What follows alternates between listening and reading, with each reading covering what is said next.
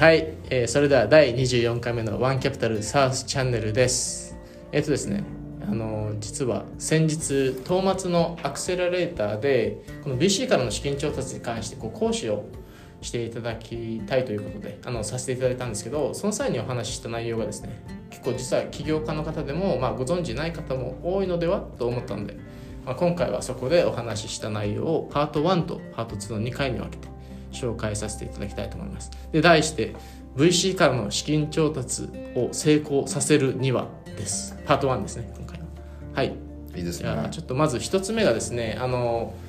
VC から資金調達する際に知っておいた方がいいポイントなんですけどまず一つがタイムラインという、まあ、資金調達始める前にこれ知っていた方がいいですよっていうことを、まあ、ちょっと質問形式でやり取りしていけたらなと。でどの VC にコンタクトするのがいいのかこれはですねあの、まあ、僕その講師、えっと、レクチャーの時は、えっとまあ、基本的にどの分野に投資してる VC ですかっていうのは事前に調べられるじゃないですか。それを調べた上で自分たちのフェーズ、まあ、そのシリーズ A とか B とかもしくはシードとかそういうのを見てかつ自分たちのいる業界に投資してるかっていう VC を見てその上でその人たちにコンタクトする方がいいですよっていう話をしてたんですけど、何か追加でどの VC にコンタクトするのがいいのかでうん。うんコメントとかはありますか？分野合致もさることながら、えっと、結局 VC といっても投資のパートナーとプリンシパルとアソシエイトっていろんな、うん。その投資をさ社内で進める上での役割が違うのでうん。でかつその中でソーシャルメディアとかやってる人であればあるいはインタビュー記事に載ってれば、うん。どういうあの思考なのか過去に投資した案件になんで投資したのかうん。どういうふうにあの投資した後にアドバリューしてるのかっていうふうにあの個別具体的に分かると思うので、はい。そこまでさらにドリルダウンするとピンポイントに A さんと会いたいとか B さんと会いたいとかっていうふうにやれば、さらにいいような気がしますけどね。そうですね。ただ、まあ、起業家の立場に立ってみるとじゃあ A さんって言った時に確かに分野合致もしてるしツイートの内容も共感できるんだけどその人と結果会話してみたらなんか相性悪かったとか あの検討を進めてくれなさそうだって分かったりすることもあると思うんですよね、だからそうすると誰に連絡したらいいのかってなると思うのでうんそれはやっぱり、えっと、事前にそこのあの担当者が出資してるところの起業家に聞いたり、あ教科同士のネットワークの中でその A さんがいいのか B さんがいいのかっていうアドバイスもやっぱりもらった上であの指名をした方がいいでしょうね。はいそうですねあのでこれはあの次の質問ともつながるんですけど大体皆さんやっぱりどうやって VC の方とつながればいいですかっていうのを聞かれるんですけどまあ一番はやっぱりその VC ファームにいる人と何らかのつながりがあってその上で紹介してもらったりもしくはその VC さんから投資を受けてる起業家の方とまあつながってまあ起業家間のこうネットワーキングとかっていろいろあるじゃないですか。でそれで紹介してもらうのがやっぱり一番いいのはいいじゃないですか、このコールド E メールとか DM とかよりは。まあでもたまにあの Twitter の DM とかはありますけどねもちろん。でそれでもやっぱり面白かったらやっぱり話は聞きますしただやっぱりあのウォームリードの方がうん。いいですよねということで、はい、あのそこは VC に直接行かなくても起業家を通して VC に紹介してもらうっていうのが結構皆さんやらないけどやったらどうでしょうっていう話をしていてであと VC に最初にコンタクトするのはいつがいいのか。で僕はですねこれはお金いらない時が一番いいですっていう話をしてて。賛成ですね。資金調達しますよっていうこう見定めてっていうような状況でやるよりはもう本当にまずは壁打ちさせてくださいとかまずはこうお話ししましょうで言ったら資金調達って別に VC だけが選ぶわけじゃないじゃないですか。うん。起業家も選ぶ側なのでやっぱり合う人合わない人ってあるのででそれって1回目のデートでは分からないじゃないですか。うんうん。なんでその1回目のデートから大本番でここで資金調達みたいなやつよりはもう軽く、遊びに行きましょうよじゃないですか。コーヒーしましょうよとかね。そこで話をして、まあ、インフォメーショナルインタビューじゃないですけどこう情報をお互いに共有してあこういうことやってるんですね。こういう考え方なんですね。でそれでどんどん関係性を深めていってその上でじゃあ本当に資金調達っていう時にやるのが一番いいかなと僕は思ってます。まさにまさに。全体で言うとワーストケース6ヶ月間かかると思うんですよ資うん金までに、だからその6ヶ月前から資金調達活動をするもののそのさらに3ヶ月ぐらい前に、あの1時間ミーティングというよりも30分ミーティングであれば空きスロット、あのお互い空いてるはずなのでそうですね。なので9ヶ月ぐらい前に VC に最初にコンタクトして、うん。今このステージでこのプロダクトでこのターゲットマーケットに対してこういうふうにやってるんだけどちょっとあの意見が欲しいっていうのをウォームイントロ、うん。知人の起業家知人の VC あの知人のあの知り合い、うんを通じて連絡してノーということはないと思いますね。そうですね確かにショートカットに感じると思うんですけど直接 TwitterDM とか何らかメールアドレスを入手して送るとか FacebookDM をいきなり送るっていうのもあるっちゃあるんですけど、えっと、そのルートから他のなんか営業 DM とかもいっぱい来てるのでああそうですね。そういったジャンルの人なんだってラベリングされちゃうのは100害あって一理なしだと思うのでうん、僕はやっぱりウォームイントロ一択だと思いますね。うん。はい。そうですね。そこから行った方がやっぱりご自身も起業家としていろんな DM 営業 DM とか来ると思うんですけど、確かに。どんなに素晴らしい商品だとしても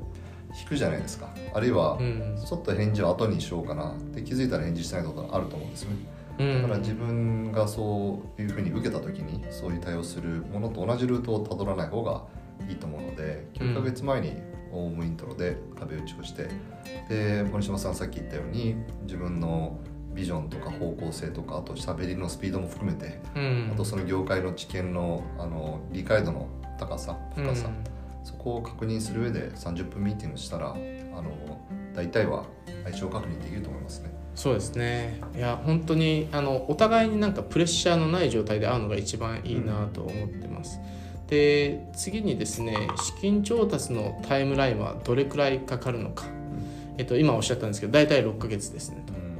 でこれがですね、まあ、ちょっとざっくりとしたタイムライン僕の方で作ったんですけどこれで合ってますかね。まず大体最初にやっぱり理理想のタイムラインというかちょっと長いんですけど、まあ、最初にまあコンタクトする VC のリストを作成してその後で VC にまあコンタクト壁打ちとか紹介とかですね。まあ壁打ちって結構やっぱりみんないろんな VC さんでやってるじゃないですか。僕も Twitter とかでこう壁打ち募集してますっていうことをやってたりするんでそこでまああの知り合いになってお話をしてでそこからまあ大体数ヶ月かけるのかな。皆さん事業計画を作って DD の準備をしましょうと。うん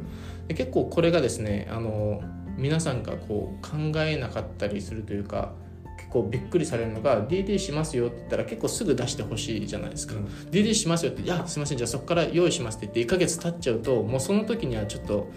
他のディールがどんどんどんどん入ってくるんでこう案件として優先順位がやっぱり下がっちゃうというか下になっちゃうんでもう DD しますよって言われたらすぐ出せるようにやっぱり物を用意しておいた方がいいかなと。でその後、まあ、リード VC 候補に資金調達相談してでリード VC によるビジネス DD が大体こう1ヶ月ぐらいかかるんですよね多分。早くても。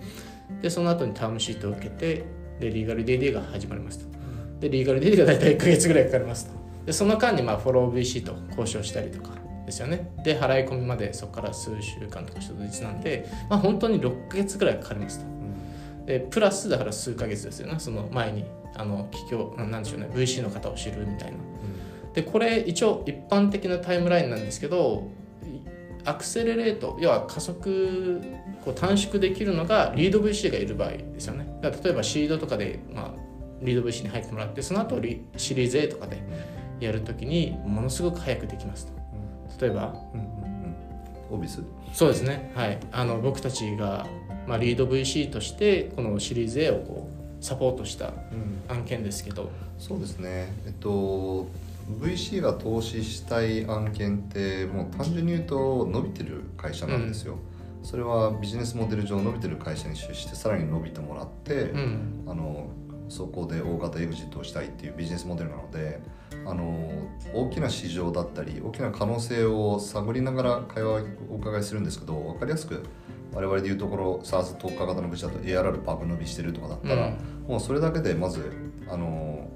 えっと、一発で惚れちゃってるわけですよ VC 側として。まあ、そそれはそうなんですけど、えっと、そのトラクションが出てない中でどうアピールするのかっていうことを聞きたい方もいらっしゃるかもしれませんけどやっぱりそれってあのいろんな面で時間がかかる要素でしかないのでやっぱりプロダクトと顧客と向き合ってうんあのアーリートラクションを作ることに集中した方が資金調達期間も短くなりますよね。うん。だからなんとなくそのトラクションがない中で頑張る方法とかを、えっと、聞き出そうとするんじゃなくてうん確かに裏技なんかないですよね。にないですね。はい、そで、えっと、仮にトラクションってその MRR、ARR じゃなかったとしてもあのユーザー少ない母数のユーザー数からめちゃくちゃ愛されてるっていうメトリックスでもいいと思うんですよね。うん。例えば本当に10社しかいないけど5社しかいないけどもう強烈なあの MAU だよ WAU だよとか、ものすごいエンバンジェリストにそのうちの80%の人たちがなってくれてもうあちこちに行ってくれてるとか、あのそういうハイライトみたいなトラクションってあるはずなのでうん。それがやっぱりあればあるほど短期間になります。で、うん。えっと、テクニカルにはリード VC を先にかました方がいいっていうのは絶対あると思うんですがそのリード VC も一瞬で腹落ちすると思うんですよ。うん。あの数字の良さがあれば。だから、えっと、オービスの場合はやっぱり1.5ヶ月ぐらいで着金まで行ったんですけど、うん。最初の2週間でタームシートを出してもらうようなあのプロジェクトマネジメント的な進め方したんですよ。あの一律にお声掛けして、えっと、2週間後に金曜日の5時までに出してくれるみたいな、うんまあ、そこは起業家側が言うよりも僕が言った方がうん。ニュートラルなのであの仕切れると思ったので僕の方からタイムライン出してで A 社が出したよ B 社が出したよっていうふうにあの、うん。C 社 D 社に対して、まあ、ある種リマインドをしてそれで全社がタームシートを出してくれて金額とバリエーションですね。うん。あとは使用タームを出してくれてでその中で相性が良かったところをオービス側のマネジメントが決めてそこで2週間後の時点であらあらのターム条件が固まったのでうん。それにあの賛同するかっていう形でフォロワーの VC に声掛けをしてそこもまたショートリスト化して、うん。であなた方であればフォあのフォロワー入ってくださいと。ういうんことで、あとはもう特貫のリーガル DD も進めてうん。で着金まで1.5ヶ月であの十数億入金したという経緯ですね。そうですもそれも実現できたのは、まあ、ストーリーがあったっていうのもさることながらあの ARR の成長率がやばかったっていうところがそうですね。大きかったと思います、それがなかったらやっぱり3から6ヶ月間はどんなに頑張ってもかかるのが実態なので、うん。なのでそれまでの間の要はキャッシュバーンを意識してあのこのぐらいの時間を設けておいた方がいいと思います。というのも残り1週間ですとなったらバリエーション交渉できないですよね。できないですね。うん。どんどんどんどん足元見られちゃって自分が求めてないバリエーション低いバリエーションになっちゃいますのでうん。自分たちのバリエーションをコントロールする上でもあの6ヶ月ぐらいかかるものだと思ってでそれで3ヶ月で済めば残りそうですね。3ヶ月があるわけですから、キャッシュランウェイがあの強気交渉できますよね。そうですね。い。からここのこのタイムラインのこう感覚というか要は起業家の人はやっぱり早く資金調達して、なんで6ヶ月もかかるのと思うわけじゃないですか来た時に。でただ実際ミニマムでもこのビジネス DD とリーガル DD はやっぱり2ヶ月強かかるので、うんそれプラスいろんなこう交渉だったりこうね間に入るんでやっぱりそれぐらいは見ておいた方がいいですねと。うん。で1社とだけやり取りするわけじゃないじゃないですか。うん。やっぱり5社とか10社とか VC さんとお話しされると思うので、うん。そのなんか資金調達のタイムラインがやっぱり合ってないと、あのえば起業家の方と最初にお話をしてすみません1ヶ月後に着金で資金調達を考えてますって言われた瞬間になんか全然多分 タイムラインが合ってないなとなっちゃうのでそこはあのちょっとご留意いただけると助かります。そうですね。はい。一方で大きな流れとしてタイガーグローバルとか出てるんですけど、彼らがやってる案件はあのトラクションがあってビジネスモデルがしっかりしてて、うん。データルームがしっかりしてて CFO がいて他の株主もいて資金調達も過去やってきてっていうファクトも成熟化した会社があるのでその事前リサーチをタイガーグローバルがやっていて、うん。まあ、初回ミーティングからもう1ヶ月後に着金みたいな話をしてるんですけど、我々私とまあ森島さんが話してるのはアーリーフェーズ。そうですね。まだプロダクトもマーケットも財務ラインもまだまだこれから作るっていうフェーズなのでそこはあのー時間がかかるっていうのはマイナスじゃなくてその時点から10年間ぐらいは人間関係を築かなきゃいけない人だっていうことなので、まあ、時間がかかるとはいえ、まあ、3ヶ月6ヶ月間はその人のその VC 側の性格とかをうん。吟味してあの起業家側の方からぜひ選ぶ立場なのでそういったあのススタンスで取り組んでいただければ嬉しいですね、まあ、で当然僕らもアーリーフェーズの VC としてどうやってこれミニマムするのかうんそれに挑戦今してますのでそのために壁打ちの時に例えばどういった点でビジネス DD しますかってやっぱ聞いていただける企業の方もいるんですが、そこビシッともう一言ですね。ARR しか見てません、はい。そうですね。はい。うん。おっしゃる通りですね。あとまあもう一つがやっぱりそのすでに自分たちに投資をしている VC の方をレバレッジするじゃないですけどそれが多分一番時間短縮とかこう変なピットフォールにはまらなくて済むかなと思いますけどね。やっぱりタイムラインどれぐらいなの？とか、どこどこの VC さんどれぐらいかかるの？とかやっぱり中の人たちは知ってるわけじゃないですか、あと何を出さなきゃいけないかとかそういう話とか、あとどこどこをフォーカスしてこれあそこの VC これ絶対効くよとかあるじゃないですか絶対。だからそういうのを聞きながら、まあ、資金調達こうタイムラインを考えていただいたらいいなと。なんかシードで入れてもらったのにその VC を通さずになんか自分たちだけで資金調達をっていうのはちょっともったいない。ですよね。はい。というのが一応パート1で、えっと、パート2もあるのでパート2は、えっと、具体的にじゃあ BC の人と資金調達のピッチをするときにどういうふうに話を持ってったらいいかとあとは、えっと、ビジネス DD で提出資料ってどういうのがありますかっていうのを、まあ、ちょっとお話ししたいなというのが一応。でパート2なんで今回はパート2以上資金調達する前に知っておかなきゃいけないことと、まあ、資金調達のタイムラインって大体これぐらいですよでこういう項目がありますよっていう話をしましたと、うん。はい。以上になりますが。わかりました、うんうん、大丈夫ですか？うんうん。はいということで今回第24回。第20もう次第25回ですね、第24回ワンキャピタルサースチャンネルでした。ありがとうございました。ありがとうございました